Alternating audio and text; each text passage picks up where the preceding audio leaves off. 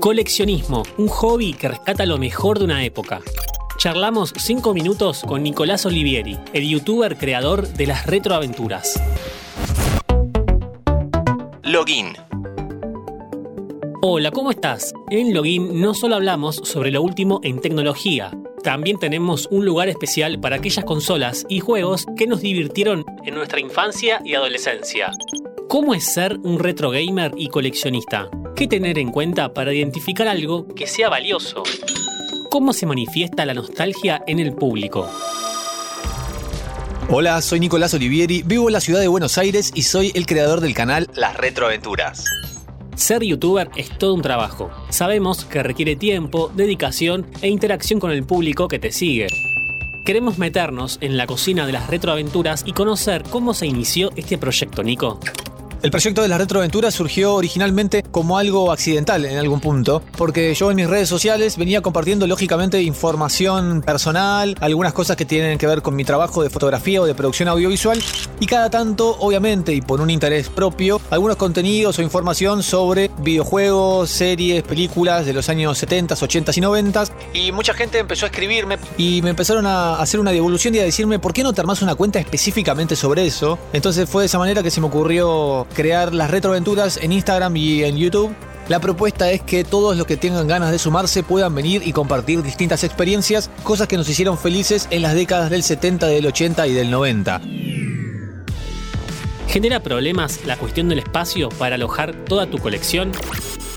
Coleccionar cosas físicas siempre es un problema, sobre todo para las personas que vivimos en la ciudad, sobre todo con sus cajas, que son bienes muy deseados por los que tratamos de coleccionar ciertas cosas. Bueno, el espacio se empieza a volver un problema. Sin embargo, si uno es ordenado y meticuloso y sabe tener dentro de la colección las cosas que realmente quiere o lo que realmente valora y no coleccionar por el solo hecho de coleccionar, es algo que hasta cierto punto se puede ir controlando.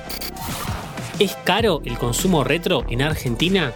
Bueno, es todo un lujo, digamos. También depende de lo que uno quiera coleccionar. Es una oportunidad porque hay mucha gente que a lo largo de los últimos años se ha estado deshaciendo de ciertos productos que tenía en su casa, primero porque o no los puede tener por una cuestión de espacio o no le interesan tanto o entienden que tiene un valor económico y necesitan hacerse del dinero para otros proyectos. ¿Cuál podría ser catalogada como figurita difícil, ya sea un juego, consola o algún VHS en particular? Conseguir alguna copia de películas como la primera de Chucky es bastante difícil, la busca muchísima gente, sobre todo si está en buen estado la cinta y la caja. Hay muchísimas consolas que fueron las más compradas y esas obviamente tienen menor valor porque hay más volumen, hay una cuestión ahí de oferta y demanda. Probablemente las consolas o los videojuegos que su precio sea el más elevado en este momento a nivel coleccionismo tengan que ver con las menos vendidas en su momento, con las más raras y también obviamente con las ediciones especiales que fueron saliendo, por ejemplo, colecciones como la Nintendo 64 que tuvo distintas ediciones con distintos personajes o distintos colores. Si cada uno revisa en su casa, quizás encontremos algunas cosas que otros estén buscando. ¿Qué hace valioso a un juego, una consola o algo que tal vez uno conserva de su infancia o adolescencia y por ahí desconoce que tiene un valor económico?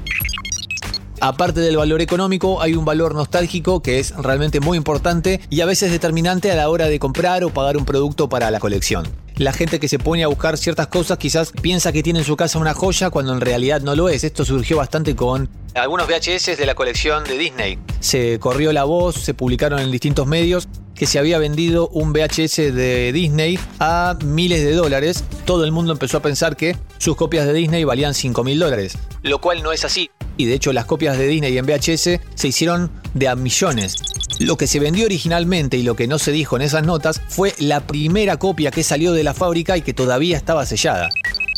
Nicolás Olivieri, creador de la cuenta de YouTube e Instagram Las Retroaventuras. Gracias por compartir tu experiencia en Interés General.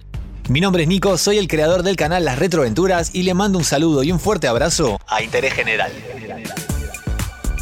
Como siempre te invito a que nos sigas en Spotify para más noticias e historias de tecnología y videojuegos. Esto es Login. Mi nombre es Lean Jiménez y nos vemos en la próxima partida. Mantenete informado siguiendo nuestras redes sociales.